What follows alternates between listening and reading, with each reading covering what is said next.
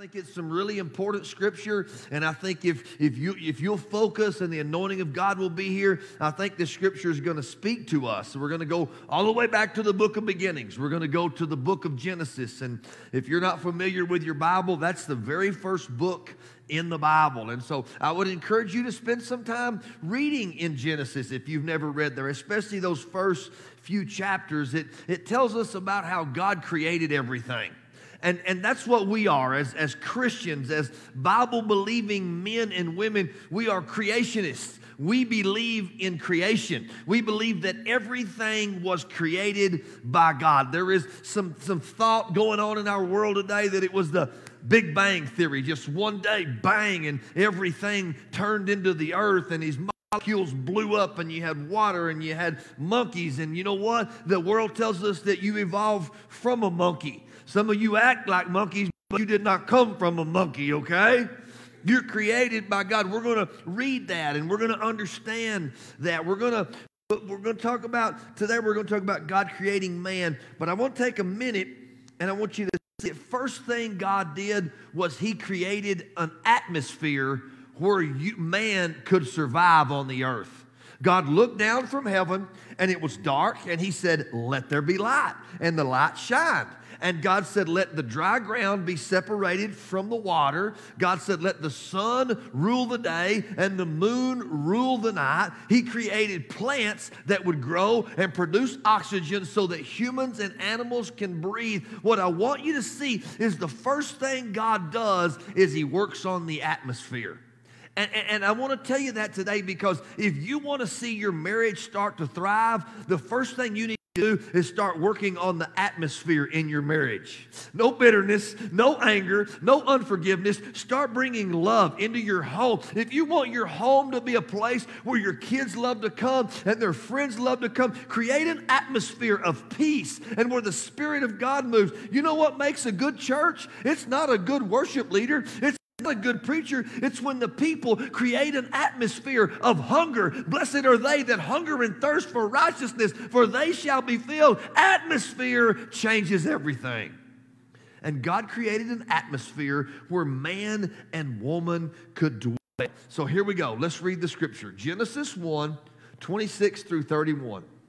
God created earth and atmosphere, and then he said, Let us make human beings in our own image, to be like us. They will reign over the fish of the sea, the birds of the sky, the livestock, all the wild animals on the earth, and the small animals that scurry along the ground. So God created human beings in his own image. In the image of God, He created them, male and female, He created them. Let's take a, let's take a pause right there in a timeout because I understand that there seems to be some confusion in our world nowadays. There seems to be some confusion about how many genders there are out there. And it seems to be some confusion. And so I'm just telling you from a biblical standpoint and from a God view, there are two genders there is male and there is female. And, and, and yeah, yeah, we need to understand that. I know that to some people, and I know that to some young generations, that that can be offensive and that can hurt them. But you know what? We need to know the truth because if we know the truth, the truth will set us free from the lies of society and the lies of the enemy. There are two genders, and listen to me. If believe the Bible, that it's infallible word of God, that it's true from the very first word in Genesis to the last word in Revelation, then we must believe that God created us. And how many you know God does not create junk? You are created in the image of God. God's fingerprints are on you before you were in your mother's womb. God knew you and He formed you, and God made you male, and or God made you female and it is not your decision to decide what gender you are. It is not. God already set that, and God already determined that. God made male and female, He created them, and then God blessed them. Can, can I say this to you today? Look at me right quick. Look, look, look, look. God wants to bless His creation. God wants to bless you some of you, that's hard for you to believe. Some of you have a poverty mentality, and some of you believe that you're always going to be broke and you're always going to be less than and you're never ever going to be blessed and you're never going to have the finer things in life. The enemy has lied to you and God created you and you are children of God and God wants to bless you. God wants to bless you. And here's what God said He made man, He made woman, they got the earth, and He says, You two, go be fruitful and multiply. Fill the earth and govern it. Reign over the fish of the sea, the birds of the sky, and all the animals that scurry along the ground. Then God said, Look, I've given you every seed bearing plant throughout the earth and all the fruit trees for your food. I've given you green plants for food, for the wild animals, the birds in the sky, the small animals that scurry along the ground. Everything has life, and that is what happened. And so God looked over all that He had made the earth, the creeks, the trees, the birds, the animals, the deer, the buffalo, the cow. He looked at Adam. He looked at Eve, male, female. They're going to reproduce. He, God saw all that he had made, and he said, It is very good. Can I tell you something? You are very good today. Look at your neighbor right quick. Say, Hey, neighbor, you are very good. Look at your other neighbor. Say, Neighbor, you are very good. Now tap the person in front of you and say, Hey, person in front of me, my pastor is very good. oh, he said, God saw everything. God, so God man, woman, reproducing, making babies, governing, ruling everything. God said, It is good. And the evening passed and the morning came, making that the sixth day. Here's what I want you to see God created the atmosphere and God set everything up in the earth so that Adam and Eve could be happy so that they could live together and they could be successful. He made them to come together and have babies. He, he, he set everything up so that they would be content, so that they would be satisfied with life and relationship with each other and relationship with God so that they would be fulfilled. God set it up so that they would have healthy lives and that they would have good relationships. God set it all up for them. And can I just take a time out and tell you something right quick? God has done the same thing for you and I. God has given us so many good gifts, and He has placed us where He wants us to be and live where we're supposed to live and go to school, where we're supposed to go to school and go to church, where we're supposed to go to church. God has been before us and prepared a way, and He has set it up for you and I to have a fulfilled life. God has it for us. God has it for us and He wants to continue to keep blessing. God gave Adam and Eve this, and then He goes, You know what else I'm going to do? I'm going to create the Garden of Eden. I'm going to create the greatest garden for you people to enjoy. How many of you don't like a good garden in the summer? Come on, somebody. I know maybe you think I'm country, but man, homegrown tomatoes. Can I get a witness? Squash, y'all. Okra. Who don't like who don't like okra in West Texas? God said, I'm going to give them a garden. Genesis 2, 8 through 10. Then the Lord God planted a garden in Eden in the east, and there he placed the man that he had made. He put him in the garden. The Lord made all sorts of trees to grow up from the ground, trees that were beautiful and produced delicious fruit. Pear trees, apple trees, plum trees, persimmon trees, apricot trees. All those good trees are there growing, producing fruit. They're delicious. In the middle of the garden, he placed the tree of life and the tree of the knowledge of good and evil. Remember that one. There's a river that flowed from the land of Eden, watering the garden and then dividing into four branches. You see this? God goes, Here's your garden, here's your fruit trees, here's your madder bushes, and guess what? You don't even have to water it. I mean, come on, y'all. It was so hot this summer, I quit watering my tomatoes two months ago because it was not going to grow.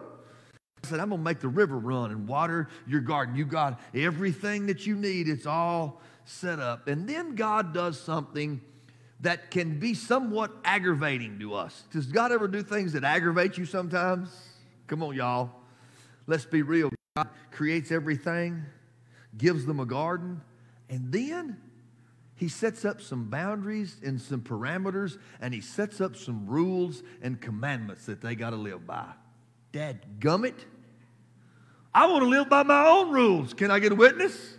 I want to go where I want to go. I don't want to be confined to these boundaries. I don't want to be shackled to the commandments of God. I, I, I don't want to do all that. Well, here's the deal If you make it and you own it and you create it, you get to set the rules up. That's the way it is. And so God set this all up, and He goes, Actually, you know what God did? He didn't give them the Ten Commandments at this time. God gave them one rule. Everybody say one rule? One rule, one principle, one command that they have to obey. Just one. Let's see what that one is. Genesis 2 15 through 17. The Lord placed the man in the Garden of Eden to tend to it and watch over it. But the Lord God warned Adam, You can eat freely from every fruit of tr- uh, every tree in the garden except that one tree. Here's the rule you can have everything you want, but don't do this one thing. How many of you have kids? You tell them, don't do whatever, but don't do that one thing. What's the first thing they do? That one thing. You can eat of all the trees except the tree of the knowledge of good and evil. If you eat its fruit, you are surely to die. God said, Here it is. Here's life. Here's satisfaction. Here's fulfillment. But don't do this one thing. See, God has given us, can we be real? God has said, Here's life. Here's life abundantly.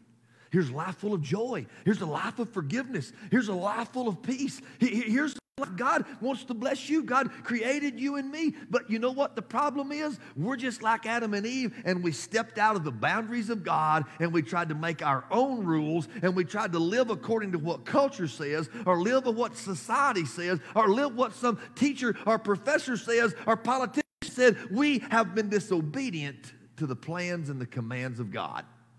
And when we do that, we set ourselves up struggle. We set ourselves up for problems. Here's the deal when there's temptation for you and I, how many of you will agree temptation is there for me? Can I hear an amen? It's there, just like it was then. Do you know why? Can I tell you? Do you see in the scripture God created temptation? Look at me, look, look, look. God created temptation. Do you know that? God said, here's the good tree, and here's the tree you can't eat from. Why did God give us a choice? Because if we choose to honor Him, it shows Him that we truly love Him with all of our heart, soul, mind, and strength. If there would have been no choice and God would have just made us do right, we would have been slaves and our love wouldn't have been sincere. So God gives each of us a choice. There are temptations for the newest of Christian, and there are temptations for the preacher of 21 years, and there are temptations for the 70 year old. Temptation is everywhere. It's an everyday choice to choose God because we continually show God, I love you, God. We continue. So when temptations arise in our life, different temptations for different seasons, there's always this voice in our head. Come on, somebody. Do you have voices in your head? There's always the voice of the enemy out there trying to lie to us, trying to bring doubt to us, trying to taint the truth of the Word of God. And so Adam and Eve have some temptation. Watch what happens next. The devil shows up. Genesis 3 1 through 7. The serpent was the shrewdest, the smartest, the connivingest, the sneakiest ever of all the animals that the Lord God had made. And one day he asked the woman, watch what he does. Did God really say you must not eat the fruit from any of the trees in the garden? The enemy, you know what he does? Very subtly and very shrewdly comes in and gets us to doubt what God said. Just a little doubt. Does that, that, that, that I'm not sure. We doubt just a little bit. And when we doubt, all of a sudden we begin to swirl what's true, what's not true. And we're doubting the Word of God. Every time the enemy comes, he'll first get you to doubt God. And she says, Of course we may eat from the fruit of the trees in the garden, the woman replied. It's only the fruit from the tree in the middle of the garden that we are not allowed to eat. Stop. Do you see? Eve knew the truth right there. Eve knew the truth. She knew what God had said. She knew, listen to me, it is not enough that you know the Word of God. It is not enough that you know right from wrong. It is not enough that you know the truth. You must have enough courage and you must have enough strength and you must have enough boldness to go, I know the truth and I am going to stand on the truth. Because I'm going to tell you, can I preach to y'all third service? Today, I done got plumb wound up jacking with them first two services over there. Because there's plenty of Christians in our world today, and there's plenty of people that are in our churches today that are full of hot air and they know the truth, but they're believing the lie of the enemy and they don't have the courage to stand for the truth and they don't have the courage to speak the truth because they're afraid they'll be labeled as politically incorrect. They're afraid they'll be labeled as someone that is, hey, it's time that we know the truth, but it's time that we live out the truth, speak the truth, and stand for the truth. Half of you got that anyway. God said, You must, she knew what the rule, what the, what the commands were. But God said, You must not eat it or even touch it, or if you do, you'll die. Watch the enemy bring a little doubt. No, no, no, you ain't really going to die. Doubt again, just constantly bringing doubt. God knows that your eyes will be open as soon as you eat it, and you will be like God, knowing both good and evil. And the woman was convinced. Has the devil ever convinced you before? Convinced you it was okay? Convinced you you could spend the night? Convinced you you could sleep around? Convinced you you could take one hit off that pipe? Convinced you that you could lie to the IRS? Convinced you that you could do one more thing that you know God is not calling you to do? The woman was convinced. She saw the tree was beautiful. Fruit looked delicious and she wanted the wisdom it would give her. So she took some of the fruit. Watch this danged old wicked woman. She took some of the fruit and ate it and then gave some to her husband. And he ate it too. At that moment, boom, look at me. Look, look, look, look, look. At the moment of disobedience at the moment of sin. We're going to talk some more about sin in a minute. It's something we don't like to talk about and has become very unpopular to talk about in our church. And because we've not had the courage to talk about it and call sin out, our people are being destroyed inside of our churches every day. That the moment that they sinned, their eyes were open and suddenly she felt shame. Shame, ugly, dirty, heavy condemnation unworthiness, guilt, shame came over them. And that shame in their nakedness, so they sewed fig, fig leaves together and covered themselves. Sin, y'all, sin. At the moment they sinned. Can I, can I take a minute and tell you what sin is? Yes, Pastor Cody, please tell me what sin is. Sin is straight running selfishness. Sin is when you don't care about going against the commands of God. Sin is when you say, I know God has given me everything, but I don't care. I want to fulfill my anger. I to fulfill my sexual desires. I want to fulfill my flesh. Sin is when you make everything about you, it is selfishness and the wages of sin are death. When we sin, Romans 6:23, the wages of sin are death. When we sin, it brings a separation between us and our God-given, our, our, our life-giving God. When we sin, it, it, it brings separation between us and our spouse, us and our boyfriend or girlfriend. Sin is destroying our country right now. It destroys. And here's the deal Does God forgive sin? Yes. Does God show grace? Yes. Does God give mercy? Absolutely. But I'm going to tell you something there will always be consequences for our sins. Always. We live in a culture now where it's okay just sin because God is love. I can do what I want to do because God loves me and God's going to forgive me. Yeah, but there's going to be some consequences for your sin. There's going to be some consequences for the poor choices that you make. Adam and Eve, they sin against God. They break the one rule. Shame. It's you ever struggle with shame, guilt, unworthiness, and they go and they hide in the bushes from God. How many you know you can run, but you can't hide from the Lord? You can't because God loves you and He's always constantly seeking relationship with you. Genesis 3 8 through 11. When the cool evening breezes were blowing, the man and his wife heard the Lord God walking about in the garden. You ever, you ever be living your life in sin and, and you around somebody and they start talking about the Lord and you get convicted and you just want to get away from them? When I was going with Jennifer back in the early days, she was always listening to that Christian radio station. Boy, I was not living right and I wasn't doing right. And I'd get in the car with her and she'd have that Air One going on. And I'd just be like, turn that crap off. I don't want to listen to that.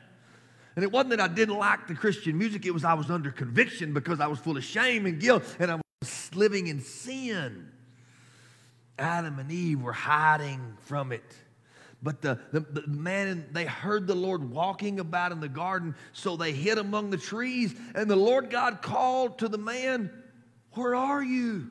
Can I say one more thing? Can I preach to y'all today? There comes a time we have to quit sinning. Comes a time we have to to, to, to, heed the conviction of the Holy Spirit. But here's what I want you to know because some of you are in this room today and you're living a straight running life of sin and you're trying to cover it up and you're trying to hide it and you're trying to make everybody think that you're not. And the inside, full of guilt and shame and condemnation, and you feel like God can't love you and God doesn't want to jack with you, let me tell you this there is no sin that you can commit that will make God quit loving you. There is not enough bad deeds that you can do where God will quit seeking you out because God loves you, and while they were sinners, God was seeking them out. And God is seeking you out to draw you unto Him, not so He can beat you up, but so He can get that sin weight off of your life and let you live a life of freedom in Christ Jesus. God goes and he finds them. And they said, they said, they said, We heard you walking in the garden, so we hid. We were afraid because I was naked. I want to talk about this word afraid. Sin brings shame, sin brings guilt, sin brings condemnation, but sin brings fear as well. Fear because I was naked. And God said, Who told you that you were naked? The Lord God asked, Have you eaten from the tree whose fruit I commanded you not to eat? Here's what I want you to see right here God sought them out. Are you still with me? Can I hear a good amen? amen? God loved them in their sin, and He sought them out. And He went to them in love, but here's what else He did He held them accountable for their sins. That's something none of us want to be done. We don't, we don't want to be held accountable. No, don't you hold me accountable. You, don't you judge me. Don't you talk about my sin. Who are you to judge me? No, no, no, no. We need to be held accountable for our sins and the mistakes and the poor choices that we've made. And so God loves them, but He holds them accountable as well. He holds them accountable. Here's where I want to get to where I'm going to preach to you today. what is their response? Adam and Eve, just like you and I, God set up a life for them to bless them and Adam and Eve chose selfishness over God, just like you and I have done. We're honest. How did they respond to God? When He sought them out, when He held them accountable, when He called out their sin, what was their response? Almost comical. Genesis 3 11 through 13. Who told you you were naked? The Lord asked. Have you eaten from the tree whose fruit I commanded you not to? And Adam replied, It was that dirty, rotten woman that you gave me who gave me that fruit, and I ate it. What's the first thing Adam did when God held him accountable and God called him out of sin? He made an excuse. Wasn't me, Lord, it was that woman. Listen, see, what else we do? Not only did, did, did Adam blame the woman, but Adam blamed God because he said, Well, you're the one that gave me that woman, God. So it's your fault, God, for giving me that woman. I was fine by myself, and then that woman, you know, she manipulated me and tricked me, and she made me eat it. It's everybody else's fault, but it ain't my fault. He made excuses. He shifted the blame to somebody else. So the Lord goes, okay. Then the Lord God asked the woman, What have you done? And she said, The devil made me do it. The devil tricked me. Here's what I want you to see no excuses. Adam had an excuse, Adam shifted blame. Eve had an excuse, Eve shifted blame. Everybody blaming everybody, and nobody taking responsibility, and nobody being held accountable. I think as we look at our world today, if we're all honest, everybody has an excuse for everything. I, I think it's the real pandemic in our country. I think it's the real pandemic in our world. It's not the Wuhan flu, and it certainly ain't the monkeypox. Can I hear an amen? The real pandemic is that we've raised up a few generations, and everything is everybody else's fault. Nobody can be held responsible. Nobody can be accountable. And we make an excuse for why we live the life that we live, or we make an excuse for why we don't do what we should do. What does it mean, Cody, to make excuses? It means we justify our actions. It means we rationalize our actions. We cover them up. We blame shift. We shift the focus. We whitewash it. Something is always somebody else's. You got a sorry attitude. Your attitude sucks. Your attitude is not good. You have a poor, pitiful me attitude. You have a victim mentality. Your attitude, the way you think, sucks. And if anybody calls you out on it, you will have an excuse as to why you can continue to have that attitude because you like having that attitude because you've had that attitude for so long. Your marriage is messed up. Your marriage is not right. It's not healthy. And excuse as to why he didn't do, and she has an excuse to why she didn't do, and everybody has an excuse for everybody else. Your children, they act like godless heathens. They're always in trouble. They're the ones right in the middle of the mess up there at school, and all you do is make excuses and allow your children to continue to act like godless heathens. You have habits. I have habits. We have habits that we do, and our habits tear us down, and the habits attack our health, and the habits attack our relationships, and we continue to make excuses why we can continue to smoke pipe and we continue to make excuses why we can look at pornography and we continue to make excuses of why I can go do drinking and alcohol and it's affecting us and nobody's held accountable and we're just making excuses and we're staying at the same level, never growing up. Excuses, you're broke. You have absolutely no money. You spent every every month and every credit card you have is maxed out you're paying 25% interest on it and you have an excuse as to why you're broke you are late some of you will really truly be late to your own funeral you're late to work you're late to church you're late to everything you go and it ain't never. You've always got an excuse as to why you are late. Your spiritual life is flatlining. You have not grown in spiritually at all in the last 10 years, and your excuse is that Cody ain't teaching me good enough, and he ain't deep enough, and I ain't growing because of him. We excuses for everything. Some of you are harboring unforgiveness and it's got anger and it's got bitterness inside of you, and you walk around just mad and you make excuses as to why you can continue to stay mad. Some of you, I'm just going to be real. Can I preach it to you? You're absolutely unhealthy. You are obese. You are on a list of medications this long, and you keep eating the way you eat and living the way you live and making excuses for the reason that you're not healthy in your body. We have an excuse. Everybody else is doing it. Everybody else does it at my college. Everybody else does it at my high school. Everybody else in the country. We have excuses for everything, and everybody blames everybody else. The gays blame the straights, and the straight blame the gays and the white blame the black, and the black blame the white, and the Democrats blame the Republicans, and the Republicans blame the Democrats, and, and the English blame the Spanish, and the male blames the female, and everybody blames God, and everybody's got an excuse for why they are where they are. And if we're ever going to grow, my God, y'all, oh. if we're ever going to grow, at some point we have to mature and have some responsibility and own our mistakes and own our failures and own our shortcomings and confess them and admit them. That is so hard because we're all so full of stinking, dirty, rotten pride. There's something about when we confess, I've made a mistake. There's something about when we go, I was wrong. There's something about when stuff goes to hell in a handbasket, you go, I ain't making no excuses. I just, I screwed it up. Something about that when you confess it, when you speak it out of your mouth, something happens supernaturally in the spiritual realm that can bring healing to all of us. James 5 16, confess your sins to each other and pray for each other so that you may be healed.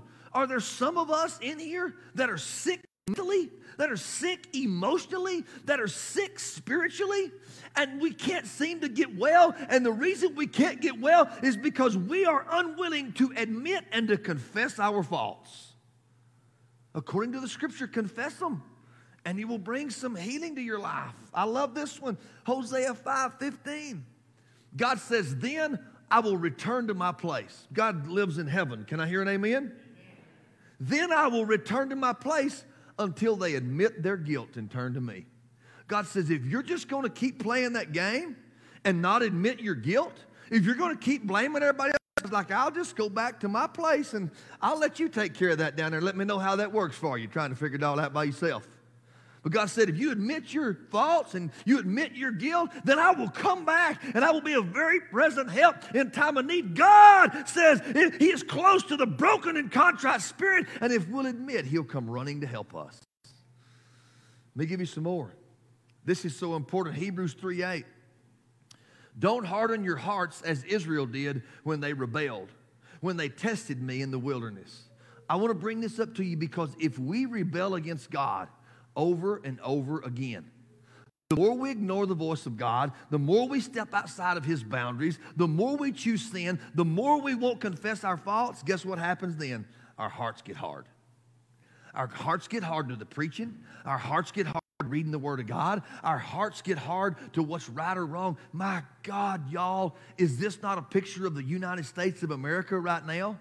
We have ignored God for the last generation or two. We have ignored the truth. We've quit living according to the Word of God. We're trying to make our own rules about sex and about marriage and about gender and about everything else. And as American, as a nation, our hearts have got hard to the truth of God. It's just the truth. Last scripture, Conrad, y'all come help me close, please. 1 John 1 9. But if we confess our sins to him, if we admit it, he is faithful and just to forgive our sins and to cleanse us from all wickedness. If we'll just confess, if we'll just admit it, if we'll quit making excuses, God will come, cleanse us from all wickedness. I say this in closing excuses and blame shifting are destroying our world, destroying our marriages, destroying our families, destroying our children, destroying our government, destroying our school system. And you know what? It's destroying our churches because that's, that culture is leaked into our church. We want to make an excuse. Nothing will ever change in our life. How many believe God has some greater things out there for you? Can I hear a good amen? Nothing will ever change and will never ever grow and mature we always have an excuse. It's time for us to make this declaration in our life. It's time for you. It's time for me. No more excuses. Never ever again. I'll just own it.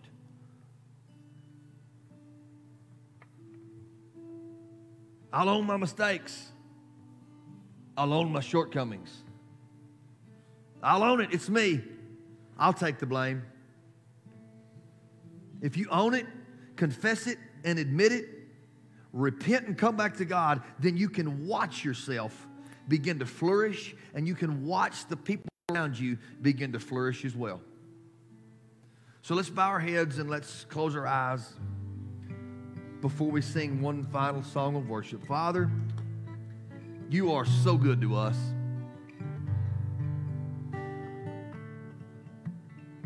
You set up life for us to enjoy, for us to have peace, for us to have fulfillment and satisfaction. We may be different people with different personalities, different goals in life, but at the end of the day, God, you're the giver of life and you're what sustains us. So, Lord, I pray today your spirit would and you would begin to speak to each one of us from the youngest to the oldest in the room. Speak to us about our habit of making an excuse for everything. Give us the strength and the courage and the boldness. Even though we know what's right, give us the strength and the courage and the boldness to stand up and do what's right, to own it, to admit it, to quit blaming, anyone or anything else. Let us trust you walk out in your truth and walk out in your commandments because we want to glorify you and we want to see your blessings flow. Speak to us, Holy Spirit. Holy Spirit, come like a rushing wind. Holy Spirit, fire of God, fall in this place and empower us. Breathe on us so that we can walk this life out. In Jesus' name we pray. Amen and amen. Y'all stand on your feet and let's close.